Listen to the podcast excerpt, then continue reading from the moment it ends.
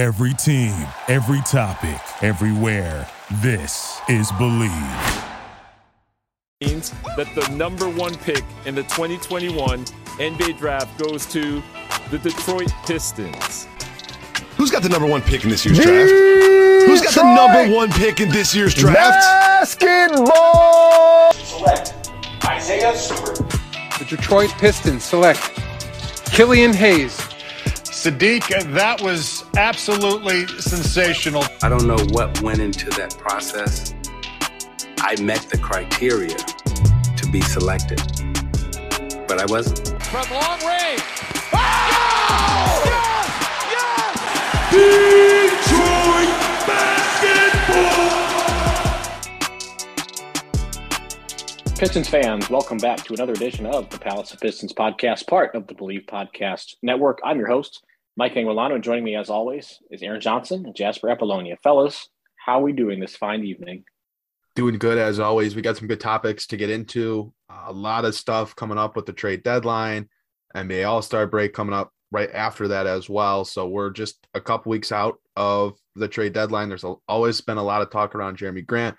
We're going to talk about that. What's what's going on with him? What's going on with the Pistons in general at the trade deadline? So excited to get into it and good for the probably the first time in a long time that we got all three of us here this week again. I mean we had it last week, and that was right. after a couple, at least a couple week hiatus. Two weeks in a row, we've all been able to make it. That's what I call success. I'm ready to get into it. That's right, baby. We're going back to back like the bad boys. That's that's what we're doing this week. It's uh Mike, as you can already tell, I've had my iced coffee. I've got my energy levels right for this podcast. Like you said, Aaron, we got a couple of great topics to get into today. And it's kind of funny that you know the thing that we're actually talking about mostly is not going to be the games since the pistons have actually put together a good stretch of competitive basketball i know they've gotten blown out in, in a few games in between those wins but uh, even in this last week you know a couple of, of competitive losses to to both the jazz uh, and the denver nuggets who uh, they play tonight right after we record this podcast so you know, the Pistons have been actually watchable. It's been a really nice development considering how we were struggling through the first few months of the season, but it's nice to have everybody here and I'm ready to get into things, guys. Yes, uh, a little bit of All Star game talk as well. Uh, as Aaron mentioned, the All Star game, of course, 15 minutes down the street from me when it does happen. So that will be pretty fun. I'm going to try to see what I can do to get get in there or near there for the festivities on the weekend. Um, but first off, we have our ad read. And that, of course, is Bet Online, as it has been for several months, a quality partner, have been with us for, for quite a while. And Bet Online is back and better than ever with a new web interface for the start of the NFL playoffs, basketball season, with more props, odds, and lines than ever before. Bet Online is your number one spot for all the basketball and football action this season. So head on over to the new updated desktop or mobile site, sign up today, and receive your 50% welcome bonus for your first deposit using the promo code BLEAV50. That's B L E A V 50 to get your 50% welcome bonus on your first deposit at Bet Online. From basketball, football, NHL, boxing, and UFC, right to your favorite Vegas casino games. Don't wait to take advantage of all the amazing offers available for the 2022 season. And Bet Online is, of course, the fastest and easiest way to bet all of your favorite sports. Bet online where the game starts. Get the ad read going quickly here, and we could hit our first topic, which of course is Jerami Grant. Bleacher Report had reported earlier today that John Collins is a potential uh, swap partner with Jerami Grant. Uh, the salary matches pretty nicely. Um, there's been a lot of talk with Jerami Grant. Won't be the last time we talk about him, probably either. Um, but the main point is, you know, he's he's been a very hot commodity on the trade market, and Aaron and I both have touched on the cases for trading him and not trading him. I would be surprised personally. I would be surprised if he's still on the team. Um, seems more and more and more of a possibility that he hangs with the team past the deadline and they try to move him in the summer. Um, there's a lot of ins and outs with regards to a Grant trade. So let's let's work off of the Bleacher report. I believe was Jake Fisher this morning posted about a potential John Collins swap and how the Bulls are really trying to not include Patrick Williams in a in I guess any sort of trade, but certainly the Pistons would ask for him if there was a trade for Jerami Grant. So, um, Aaron, any thoughts on those first two things for uh, uh, here this morning? Yeah, I mean, I think first things first. Again, I'm still in the the boat that I don't think the Pistons should actively be pursuing Jerami Grant trades. That being said, if you can get a guy like John Collins, you know, I'm not 100% sure why Atlanta feels it's John Collins that has to be the guy to go there. I mean, outside of Trae Young, no one on that team is untouchable, but he is just, he's 24 years old. He's having another very productive season. He's locked up now long term. This is a guy that if the Pistons can get is an ideal fit next to Cade Cunningham. And if people are, as it seems as they are, so concerned about Cade Cunningham getting younger guys around him and Jerami Grant's age, you know, they're going to be paying Jerami Grant until he's 32 or 33, whatever. If you really feel that that's a big enough issue to where a couple year, two, three year difference is a big enough uh, deal to you to make a trade, John Collins is a guy that at 24 is having another very productive season. He's averaging 17 points, eight rebounds a game. He's shooting almost 43% from the three point line. That's a career high in over three attempts per game. He's an athletic guy. He can run the pick and roll, he can finish at the rim.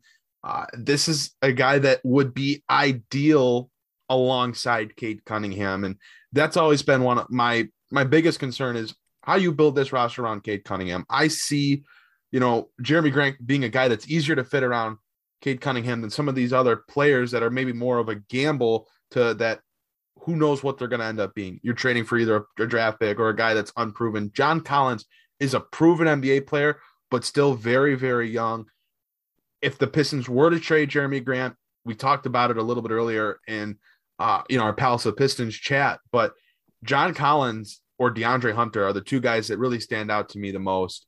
Um, the Hawks just seem like the right team to make a deal with. If the Pistons are, you know, d- decide they do want to deal Grant and the Hawks are desperate enough that they do want to make a move, I think Collins is definitely the first guy that they should be trying to get. He helps them so much offensively. Uh, he's a little bit younger than Jerami Grant. And I just think the fit in general would be really, really good for this team. My only concern is I don't think it solves Detroit's need for a five necessarily. He can do it in spurts. Uh, I don't know if the, it's going to be the right situation for him to do that long term, uh, full time. Um, but it would be a major boost for Detroit in general. Uh, and I'd be really intrigued to see uh, what he could do. I think the fit alongside Cunningham is spectacular, but I'm still not 100% locked in on the idea that the Pistons should trade Grant. And I'm still, as I said last week, if I was predicting, I still think the Pistons are going to uh, Jerami Grant's going to still be a Piston at the end of the trade deadline. Well, there's a lot of there's a lot of questions surrounding that right now because, like you said, like you're seeing these reports from uh, Jake Fisher has been very vocal about saying all these teams are reaching out, they're trying to get Jerami Grant, um, and I've seen a lot of pushback uh, against him specifically in those reports from people that do have connections uh, to the Pistons front office. So that's kind of a strange situation right there. I know the guy got a lot of things right in free agency this last off season when a lot of people were doubting him then as well. So who really knows there? Uh, I don't really understand why Atlanta would make that trade. To me, that doesn't make Atlanta an appreciably better team in the short term or the long term. I like Jerami Grant a lot. I think he is, especially if he's taking a more backseat role in terms of the offensive load. I think that that is great. I think he can be a very efficient, very, very useful player that can defend essentially in the playoffs, like, you know, reasonably, he can defend one through five. Reasonably. Um, the issue with John Collins, I guess, as Atlanta would see it, is that he is not a good defensive player. And like you said, Aaron, there's that question about his fit. But for me, overall, I look at that and I say, if Atlanta is going to trade John Collins for Jerami Grant, by all means, do it immediately. Don't ask any questions because you're getting younger, you're getting more athletic, You're getting more efficient on the offensive end. Yes, there's questions about the fit. Yes, there's questions about the defense, but I don't really care because this is a team that lacks high end talent, especially on the offensive side of the ball. And John Collins is unquestionably that.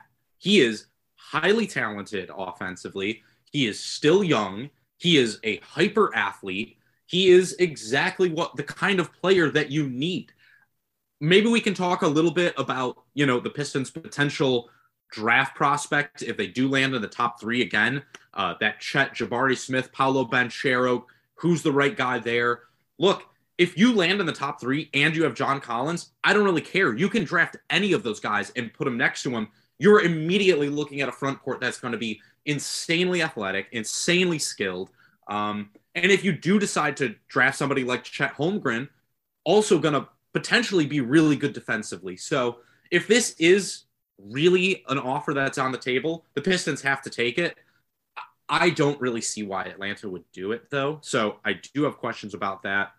Aaron, I am, I think, coming around to where you have been saying. I, I think that there is actually kind of a chance that Jerami Grant is still on this team by by the end of the trade deadline because the more I look at it, who are the teams that are going to make that trade and give you exactly what you want right now in terms of the return for Jerami Grant? I don't really see it.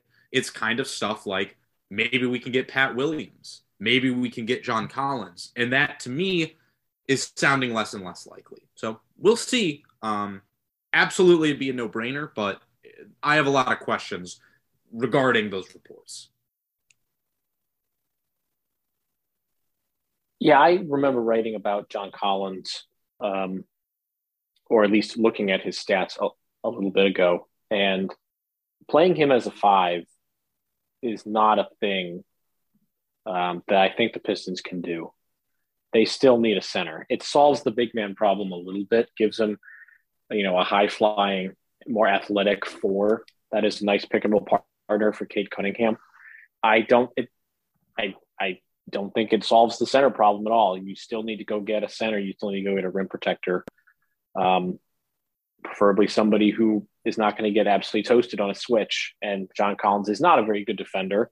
He is young and athletic and plays the four well. And, you know, I used to think initially that it was a slam dunk trade. The Pistons obviously get much better, but do they get demonstrably better you, you know, in the long run. Um, maybe a little bit. Um, certainly the timeline matches up a lot better uh, between Collins and Grant. Collins is 24 years old. So, but but he's also better. He's just a better player than Jerami Grant is. Sure, like, sure. And especially is, yes. on this roster. And I know we can talk about, yeah, okay, they still need to figure out the center position. Yeah, but like the fact of the matter is, they have so many issues they need to figure out with this roster, no matter who comes in.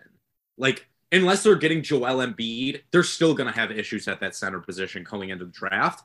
And I think that they're in a position, you know, where if they can draft Chet or if they can draft Paolo, and you do have John Collins there, who cares? Just get the talent on the roster and figure the rest out. Because at this point, after watching this organization just struggle to acquire and keep highly talented players at this point i just just give me the the guys and we'll figure the rest out afterwards. That's how yeah, i and, feel. I mean and i'm mostly in the same boat. I mean if atlanta comes calling and says one for one swap let's go. I mean obviously the answer is yes. Um, you get a younger better player. Makes total sense. And they will still have to get a center. And i have not even heard. Does anyone know if John Collins wants to play in Detroit? I mean, that's that's the other problem. Is like Aaron said in his article, you're getting rid of somebody who wants to be with Dwane Casey, with Troy Weaver, and play for the Pistons. Do we know if John Collins wants to be here? I, I mean, he's on a playoff team with Atlanta, or at least we thought it was a playoff team with Atlanta, and he doesn't want to be there. You know, he is playing second fiddle to a point guard. He will be doing that in the near future with Cade Cunningham.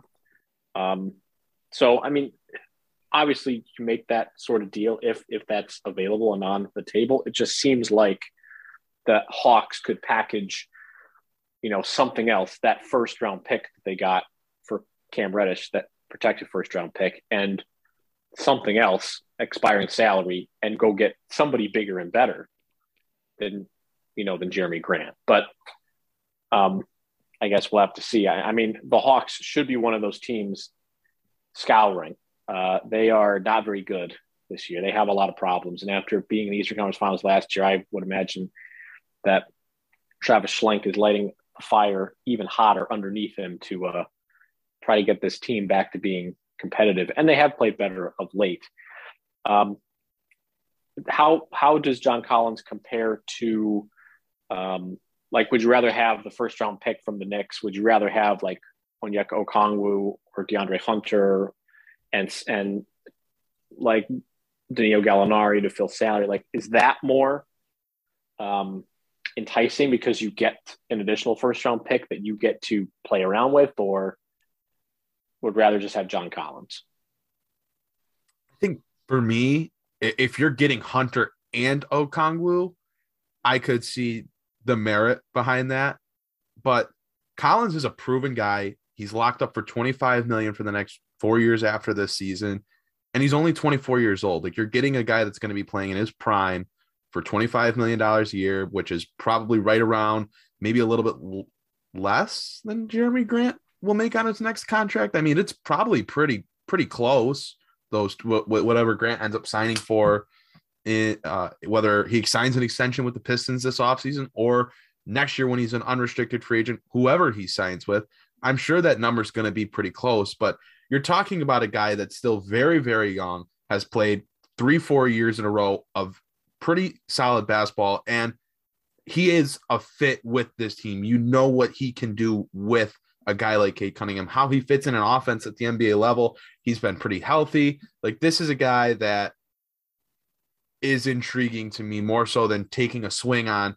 I know you didn't say Patrick Williams and the Bulls uh, a moment ago, but that's a getting a proven guy is a lot more enticing to me than taking a swing on someone like Patrick Williams who's hurt for the rest of the season and you don't know exactly what you're going to be, what he's going to end up being. But if you can get Okongwu and Hunter, two guys that personally I feel have a bright future in this league. I'm very, very high on DeAndre Hunter uh, on the wing, and a lot of people really, really like Okongwu. They like his length, they like his defensive abilities. He seems like a guy that could be a rim runner in the pick pick and roll. Then there's also merit behind that as well. But I think you know, gun to the head, have to make the decision. I think right now, uh, I would take John Collins. He has been better than Clint Capela this year, Okongwu. From everything that I've seen, he has played better than Capela has this year. He's he's been more consistent. You know who else he's been better than Mike? He's also been better than Isaiah Stewart. So I well for me that that would make on the floor. Oh, I know, man. Hey, he went eight for eight from the floor the other night. Give him, cut him a little slack. I'll, I'll give him some credit where it's due. He, he was good he, offensively against the Kings as well. So um, he, he he was yes, absolutely. I, and then I'm in. I, I'm sorry. Go ahead. Sorry, I was just going to answer your question as well. I think I'm also with you, Aaron. I'll take the guy who's proven, who's still only 24 years old. He's not some grizzled veteran. Uh, John Collins is one of the most dangerous offensive options at the power forward position in the entire NBA. He is a matchup nightmare. Uh, I'm taking that guy. I know he's got his issues. I know there's a lot of upside with Okongwu and Hunter. I'll take the dude who still has more upside to go and has already proven that he's a, basically a borderline, you know, all star type player that would also help out both Cade Cunningham and a guy who's now coming off of the bench for you, Killian Hayes. So well, that is a A plus segue. Mm-hmm. Um, I, I did want to hit on one more thing. If, well, in regards to the trade talk about Grant, what does the team do or look like if they don't trade him? Is he just going to be trade bait in the offseason then? I mean, I think the Pistons are going to keep their options open as they should. You know, if if they don't trade Jerami Grant by the t- February 10th, then yeah, he's a guy that comes back. You see how he does the rest of the year with a, a, a healthier team. You know, how does he fit in with guys that are going to be on the roster moving forward. Cade Cunningham, Saddiq Bey. You have Kelly Olynyk locked up for the next few years. Frank Jackson looks like a guy that really just kind of fits uh, in in a lineup that needs shooters around Cade Cunningham. How does he fit with those players? I think there is a fit there. I've maintained that I think there is a fit, but he's still going to be a guy that you can dangle as trade bait. A team that doesn't make the move now may get desperate enough in the offseason after falling just short in game seven of the uh, you know a playoff round or at the same time you can look to re-sign him you know he's eligible for the four-year 112 million dollar extension. The pistons need talent. They do not have enough talent. Ask anyone they will tell you troy weaver will tell you we do not have enough talent on this team. There is one guy that you know for sure you can build a winning team with, and that's Cade Cunningham. Outside of that, you don't know if you have a single other piece that you know is going to be on the next Detroit Pistons playoff team. They need talent. Jerami Grant is right up there in regard eh, with Cade Cunningham as the two most talented guys on the roster. I'm not opposed to keeping him moving forward. And I think the Pistons should be building their roster, you know, SO, best player available in the draft. Whether you get the first pick and you can draft Jabari Smith, or you slide outside the top three and you're looking at, you know, maybe somewhat of a guard. Maybe you're looking at Jaden Ivey. Maybe you're looking at a, a center, even like draft the best player available, figure out the fit later. Look what Cleveland is doing. I mean, Mike can be an, a, just a about to, say, yep, you can have two available. big forwards. You know, Lauri Markkanen and Evan Evan Mobley. That has worked well for Cleveland. So it, why can't Detroit do that? I mean, Grant has played the three throughout his, you know, throughout his NBA career. Jabari Smith is 6'10. He's, you know, athletic. I am sure he could play the three as well at the NBA level. Like positions don't matter. It's it's being athletic, it's being able to build the right offensive system. The size just doesn't really matter all that much to me. So if you're gonna say, look, well, if you if you keep Jerami Grant, then you know who do you draft? You can't draft a uh, Paolo. You can't draft Jabari Smith, those are two power forwards. It, it, just doesn't work like that anymore. The NBA is so positionless. It just doesn't matter. I think the Pistons can still absolutely take whoever they want in the draft, whether it be one of those top guys or they get pushed out of the top five or top three and, you know, don't have a chance at one of those, I guess, what everyone is considering power forwards. Um, it's, it's still, you got to accumulate talent. Jerami Grant is talent. And I don't think why I don't see why the Pistons would feel a, a, need to move on from Jerami Grant. Whether they get the first pick, whether they get the fifth pick, he's a guy that should be on this team unless you know some type of trade like a Johns Collins trade presents itself.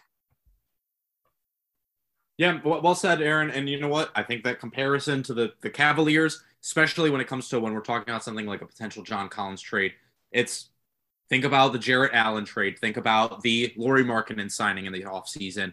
Um, it doesn't really matter. It just get the talent on the team, figure the rest out later. And that is absolutely, you're correct, what the Pistons should be doing. So, look, if they're not going to get more talent back for Jerami Grant than they feel Jerami Grant is as a ta- an individual talent, then don't make the trade. And I, that's really all I have to say about that at this point.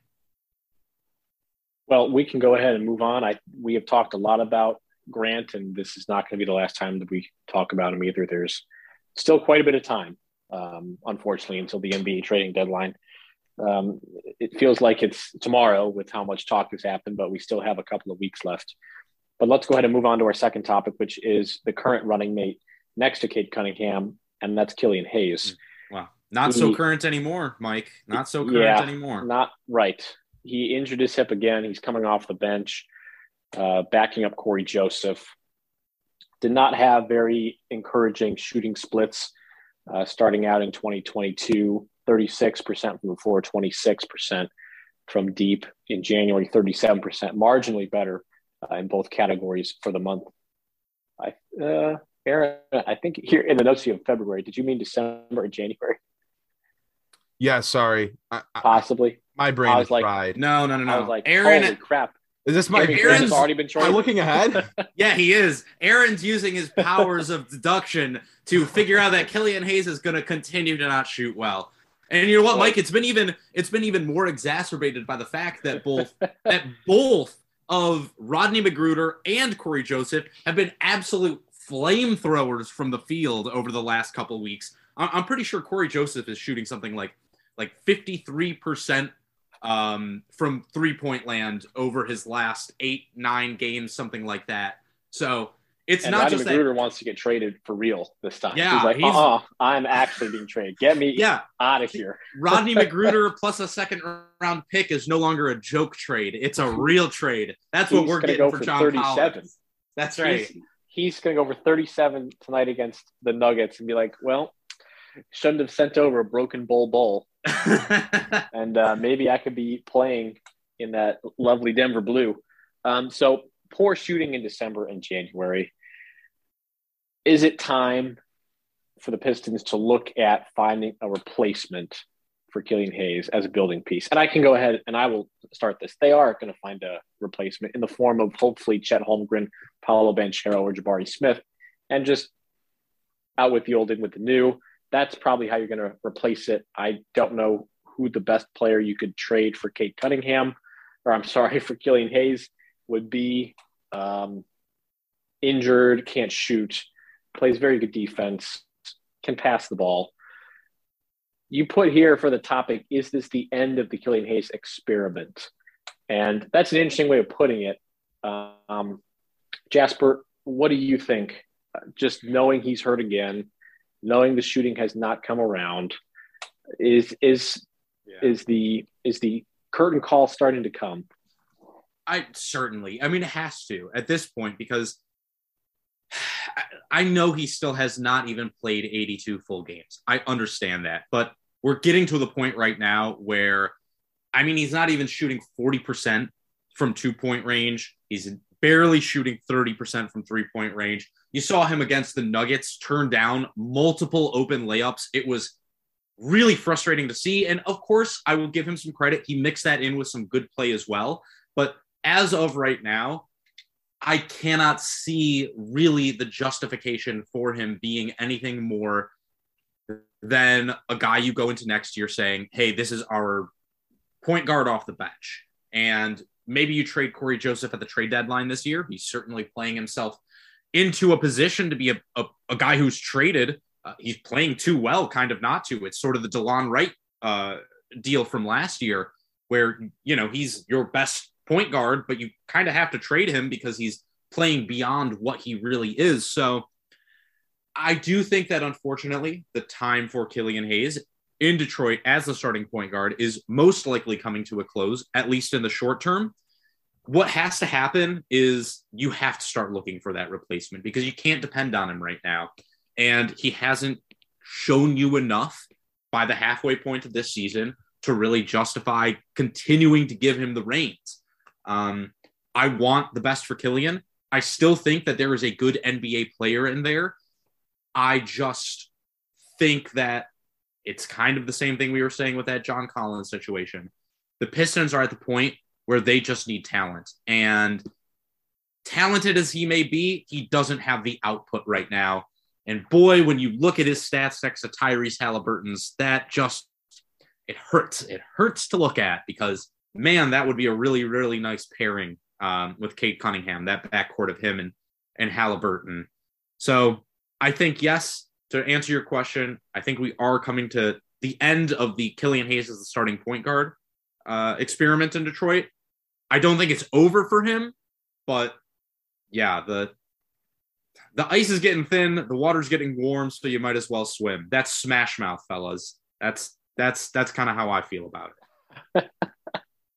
I'm I'm not going to be the last one, uh, you know, manning the, the the ship on the Killian Hayes believer group. Um, you know, I say it every time we talk about him, but I, I have to own up to it. You know, I this was a guy that I thought could have been the number one pick in the draft in, in, in 2020. I was so incredibly high on him. You know, I liked him. Uh, I, I thought the Pistons should have taken him, and he just hasn't panned out. And Jasper's right. He hasn't played 82 games. You know, he hasn't gotten a full season. I get it. But at the same time, you know, he's gotten hurt multiple times. The shooting numbers are atrocious. And the fit just it, it isn't it isn't working out. You know, Killian Hayes might go to another NBA team and figure it out, but he just doesn't play at the speed, at the pace, with the confidence of a starting guard in the NBA. Uh, I just don't think it benefits Detroit to continue to to pigeonhole the starting group with Killian Hayes. It's obviously not working. I think you need to start looking both now and for the future at options to pair alongside Cade Cunningham. And I've talked about the current roster. I think the most obvious option is Frank Jackson, who's now back for Detroit. That's a guy that's just out there to space the floor. You know, he's not the biggest uh, guard out there, but he defends, you know, at least acceptable for his position. But more importantly, offensively, he's a guy that's going to draw gravity from the defense. And if the defense decides they're going to double Cade, that's a guy that's going to hit 40% of those open looks that that he generates. Uh, you know, and Killian Hayes isn't going to do that. He's a guy that is shooting 28%, 27% from the three point line. And it's just not, it's not acceptable. Uh, everyone's been waiting for him to come around in terms of attacking the basket, doing it with confidence, just overall playing the game with a more aggressive style. And it just hasn't happened. You'll get the flashes once or once a night or so, but that's just not good enough. At, at some point, there has to be a line drawn, and, and I think it doesn't benefit the Pistons. He's had he's had the opportunity. The Pistons have tried different things. Maybe going to the bench will help him. Maybe that's a some for some reason going to be a confidence booster. You know, I don't know if internally Detroit has talked about sending him down to the G League. I don't know, you know, if that would benefit him, but it has worked for players in the past. Killian Hayes is still young, so you know he's only in year two. He hasn't played a full 82 games, so maybe going down to the G League would be beneficial for him for you know a week or two, where he's forced to look, Killian, we need you shooting 12 shots a game, 15 shots a game while you're down there, and I, I just I don't know. I don't know what the answer is in that regard. Why he isn't a more aggressive player. I get it's difficult finding your footing in the league. It takes time, especially for point guards, especially for point guards, but I just don't know if we've seen enough flashes to continue to stay aboard the ship and, and believe that something's going to click eventually. Unfortunately, the injuries have been another issue in itself. So I think Detroit has to be looking for different options. Uh, I think Cade Cunningham has shown he's comfortable playing the point guard spot.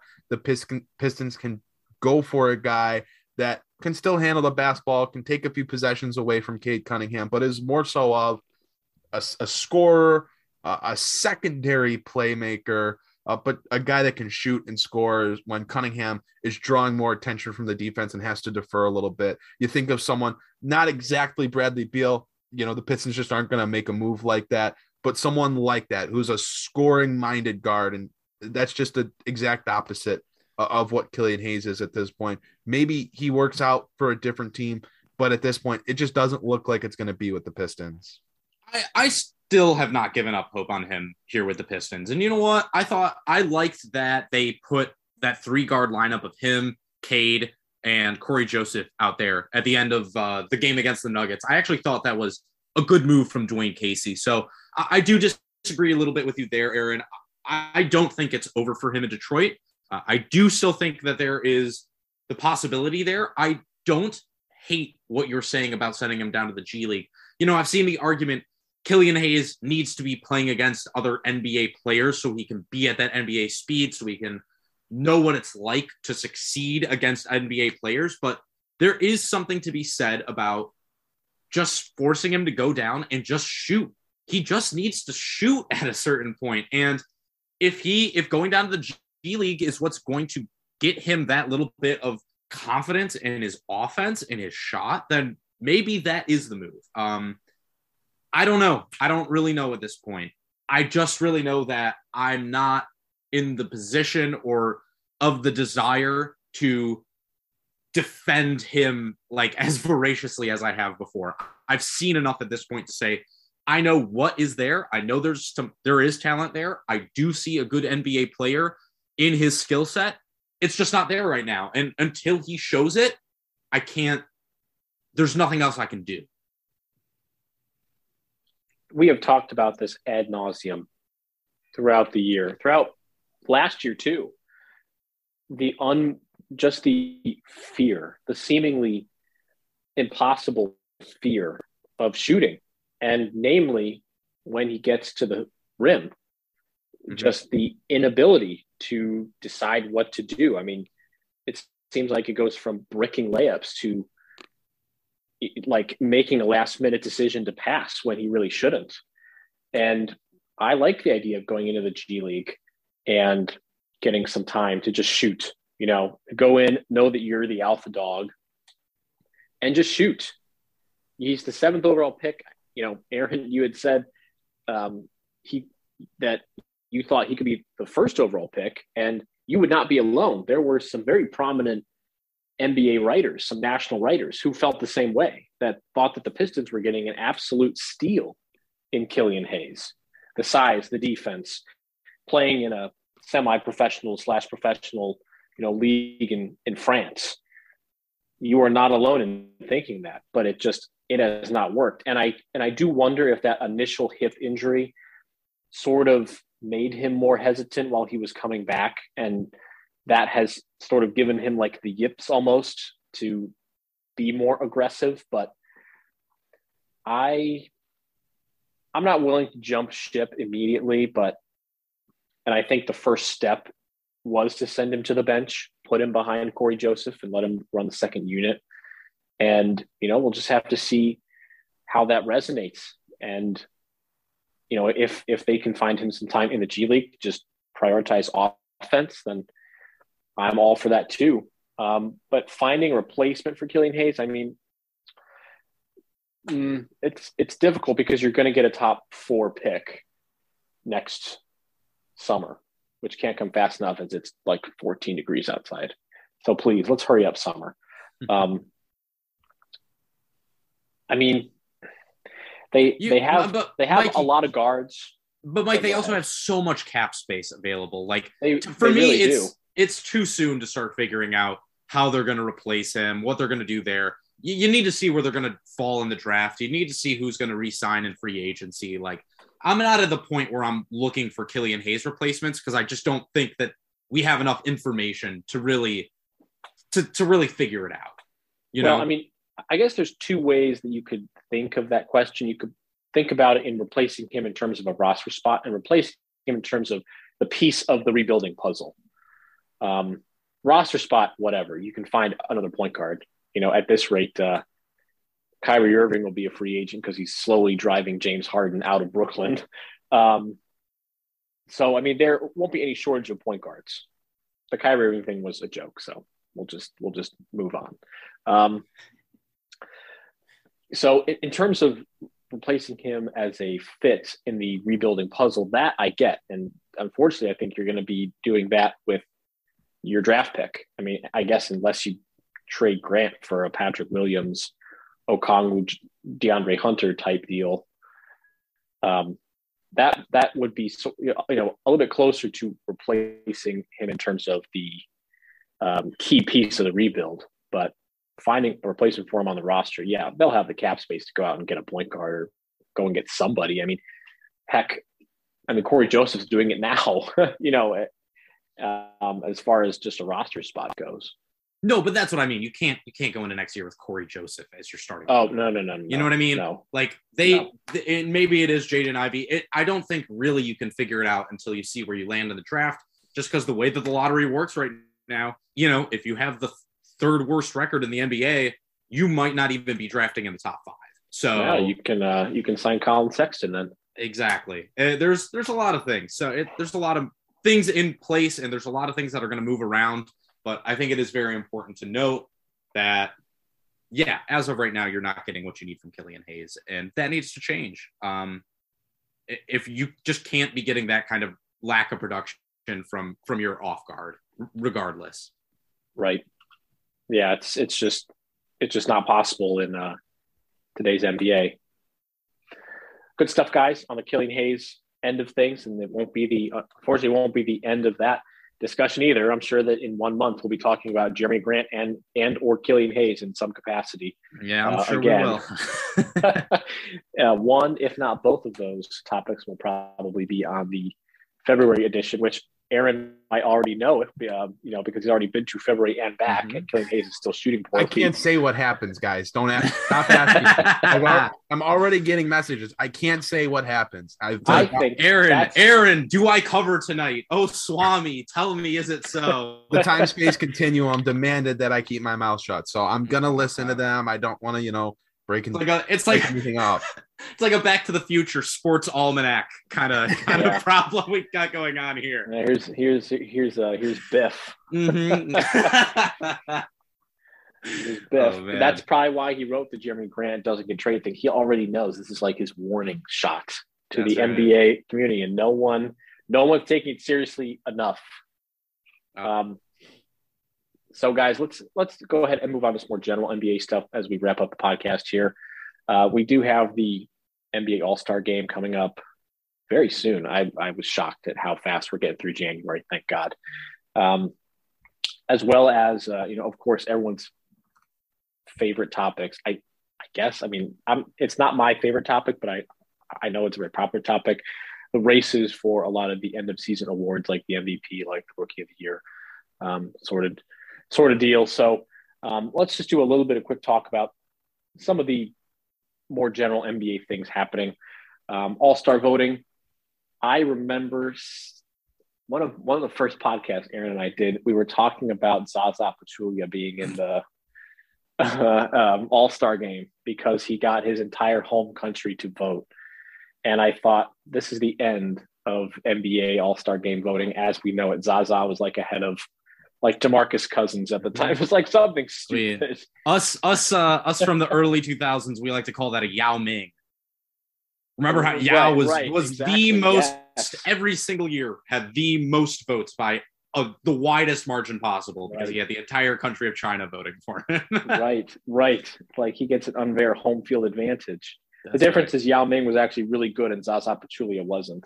it was like uh, one of these things is not like the other. One of the, you know, one of these things is a backup center for the Warriors. So, um, what do you guys like about? Uh, well, do you like anything about the All Star voting process? Because it just, to me, it just clogs up the Twitter timeline. Absolutely not. Inc- it- just incredibly. Oh, I hate it. No, it's it- the worst. Just let the league or, or the coaches pick it. Um, they're gonna pick the best players. Like the fan, I get the fan vote. All you want to include the fans?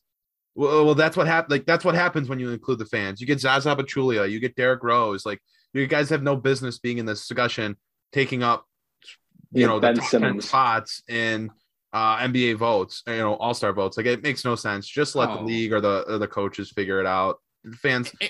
the fans suck at it. Aaron, you don't think fine. you don't think Derrick Rose should have 150,000 more fan votes than Darius Garland or Jaylen Brown? That I don't know about that, man. Derrick Rose has been out for like the last month and a half, hasn't he? Like- yeah. yes. no, it's it's ridiculous. It sucks. Um, I don't care about it. I'm just being honest. I don't really care.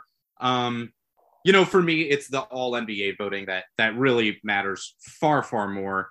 But when it comes to the MVP, for me, it's a little too soon to decide on the MVP. But look, I'm willing to say right now, if they stay healthy, uh, Rookie of the Year is coming down to either Cade Cunningham or Evan Mobley, and the tiebreaker might come down to Mobley having just a better team around him. Um, but I feel very, very confident in saying that those are going to be the two players that are there at the end of the year for Rookie of the Year.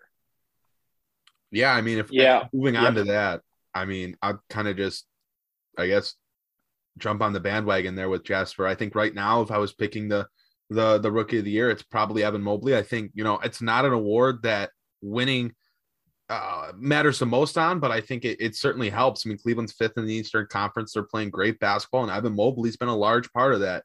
You know, Cade Cunningham has had a, a really good season, and you know, by the end of the year, if he's continuing to get better and better as he has over the last few weeks, then you know maybe he does end up catching Evan Mobley. But I think it's a two man race right now. Some of the guys that are on the outside looking in, Scottie Barnes, Josh Giddey, Franz Wagner. Um, you know, Franz ain't that far behind. No, Franz has been stellar. Franz has Been really good. Um, but I think when it comes down to it, it, it's really right now down to Mobley and Cunningham. It would take a, a pretty large search from one of those other guys to, to find their name in the mix. But both have been phenomenal, and I think this draft class is is spectacular. Um, but it's down to those two, which is is funny considering the makeup of our our panel on this podcast. and you know, Evan Mobley has played maybe his least impactful basketball over the last few weeks. I mean, came out of the gate like a rocket. Um, and he has sort of cooled off, so to speak, which isn't saying a whole lot because his numbers are still very good for a rookie, especially defensive numbers. I mean, they're just crazy.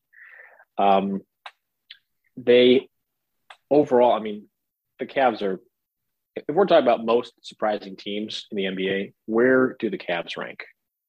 One. Very, very surprising. They're number one. Yeah, I was gonna one. say they're either them or the Hawks for for opposite reasons. Right. Seriously. Yeah. And you know he's that's that is what I think is going to push them over the edge if they do make the playoffs, which you know, it wouldn't surprise me if they went on a 10 game losing streak because the offense has just been stuck in the mud since Ricky Rubio tore his ACL. But uh, yeah, if they make the playoffs and Evan Mobley continues to put up numbers that he is putting up now, maybe he's not, you know, going off on the offensive end. But uh, if he continues to do this, um, it'll be it'll be tough to beat. Cade Cunningham has been awesome. Franz Wagner, I think, is third. He's been awesome from a fantasy basketball perspective. He's been easily my best pick in fantasy basketball. I mean, I actually may have picked him up off of the waiver wire where he was like 4% owned and he's like the tenth best small forward, tenth best forward in ESPN's fantasy bat. I mean, he's been he's been very good all year. Michigan man, of course. Um, so there we can uh, go full circle back to Michigan basketball. That's right. Him and him and his brother tearing it up down in uh, down in the Magic Kingdom. I mean, that's a joke, but it's not a joke because no. Mo Wagner's also been pretty good. It's true. It's true. But yeah, no, that's that's how I see it. When it comes to the the you know the All Star Game stuff, however, the fan voting's a joke, um, and I think we are all uh, quite confident there will be no Pistons taking part in that. Um, I am interested to see how the Rising Stars Challenge. The Pistons should at very least have uh, Cade Cunningham and Saddiq Bey. Maybe Isaiah Stewart sneaks his way onto to one of those rosters. Maybe not. Um, but that'll be nice too to to see a couple Pistons players at least uh, involved in in All Star Weekend in some capacity. Yeah, um, ab, you know, ab, absolutely. Normally, uh, for us fans of bad teams, All Star Weekend is just kind of a, a, like multiple slaps in the face. But uh, you know, some interesting young talent on both of both of our uh, teams here, and it is always exciting. It's still exciting, and it's especially exciting for me because it's really only 50 minutes down the road. I mean, it's really not far um, at all. So, uh, and now working in the city of Cleveland, uh, you know, I'm even closer to it, shockingly enough. So um, it'll be it, will be fun. Um, you talk about MVP just a little bit. We can wrap up with MVP there, but um, so I agree. It's too early to really talk about MVP. I mean, I think everyone had like Steph Curry locked up for the first couple you know months of the season, and now he's cooled off like immensely. Um, so Nikola Jokic continues to be otherworldly as the only uh, real like star left for the Nuggets, as everybody else has been hurt. Um, so I think you have to include him, and people will keep throwing LeBron's name out there, even though the Lakers are pedestrian at best. Uh, so, and the Lakers are probably the third most. Well, maybe they're not the third most surprising surprising team this year. I, I think pretty much all of us had Russell Westbrook to the Lakers for all of the good quality ancillary players on the roster as probably a bad move. Um, Aaron, any thoughts on the MVP? And it's like super early to even talk about this. There's so much parity now, but um, anything that you've noticed? Yeah, I mean, I think see, obviously Steph had a phenomenal start to the year, but he's in a major, major shooting slump. That's definitely going to hurt him. Uh, but there's there's so much time left that with Golden State being at where they are at at the top of the conference, if he picks it up, like it could very much end up being Steph Curry. Yeah, I know people are talking about Jokic, people are talking about Giannis, like, and certainly um, they deserve to be in that race. Jokic is absolutely phenomenal. I, he's one of my favorite players in the league to watch. What he does is just incredible. But I think this is setting up for a, a late season push from Stephen Curry, and people are gonna look at the Warriors being atop the West. And if Steph Curry's helping lead that charge, I think he's going to get a lot of recognition. Joel Embiid, hate to say it, but he's Yep. been phenomenal as Oh well. yeah. Absolutely. He's That- that was- in there as well. That was the name I was going to bring up, Aaron. I, I think that he's being under talked about right now. But Yep. if he's going to do Joel Embiid things, because that's why he didn't win it last year. It's because he didn't, you know, play. He did Joel Embiid. He, you know, he, he takes time off. That's is what it is. He has for a long time now. Um, but if he plays essentially a whole season and he's putting up these kinds of numbers, I mean, he is on an insane. He is on a heater, my boy. He is going off 30 plus points, you know, 12 plus rebounds every single night. He's just killing, killing teams right now. So it's going to be fun. I definitely think, yeah, Steph, Giannis always has to be in that conversation. Jokic and Embiid. Um, maybe LeBron works his way back into that conversation as well. But for me, those are the four guys that I I really look at right now as as being the ones with um, the, the the greatest chance of being there at the end of the season. Yep, the top players in the league are all like going after the top award. It's pretty crazy, isn't it? It's uh, no Oh, one, no one saw that one coming. We forgot Yeah, I Kevin Durant.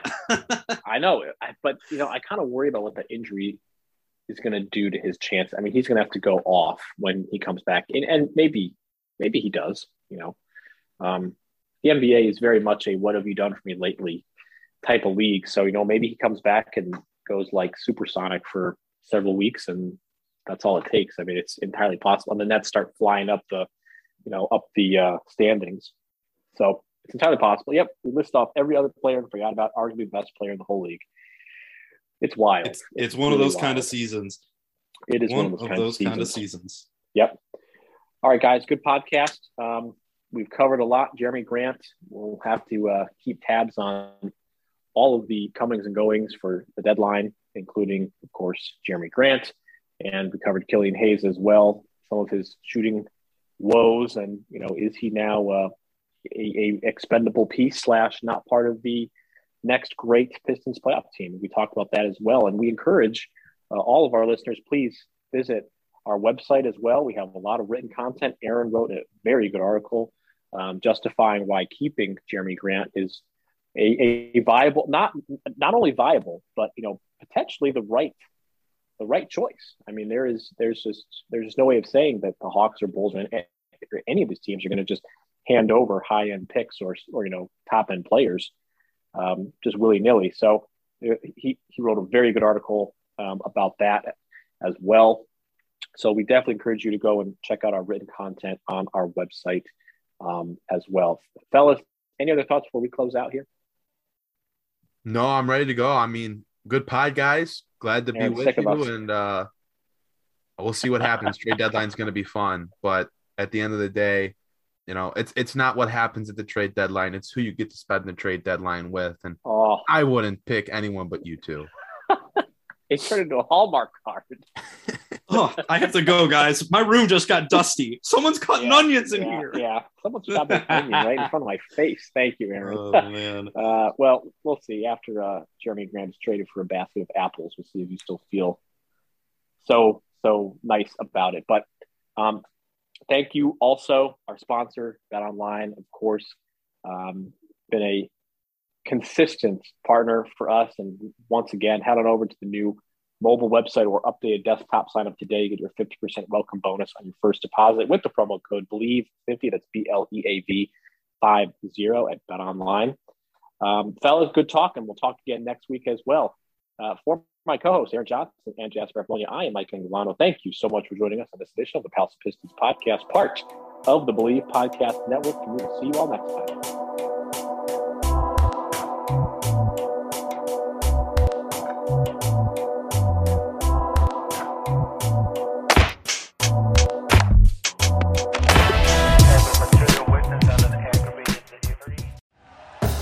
Thank you for listening to Bleav. You can show support to your host by subscribing to the show and giving us a five star rating on your preferred platform. Check us out at Bleav.com and search for B L E A V on YouTube.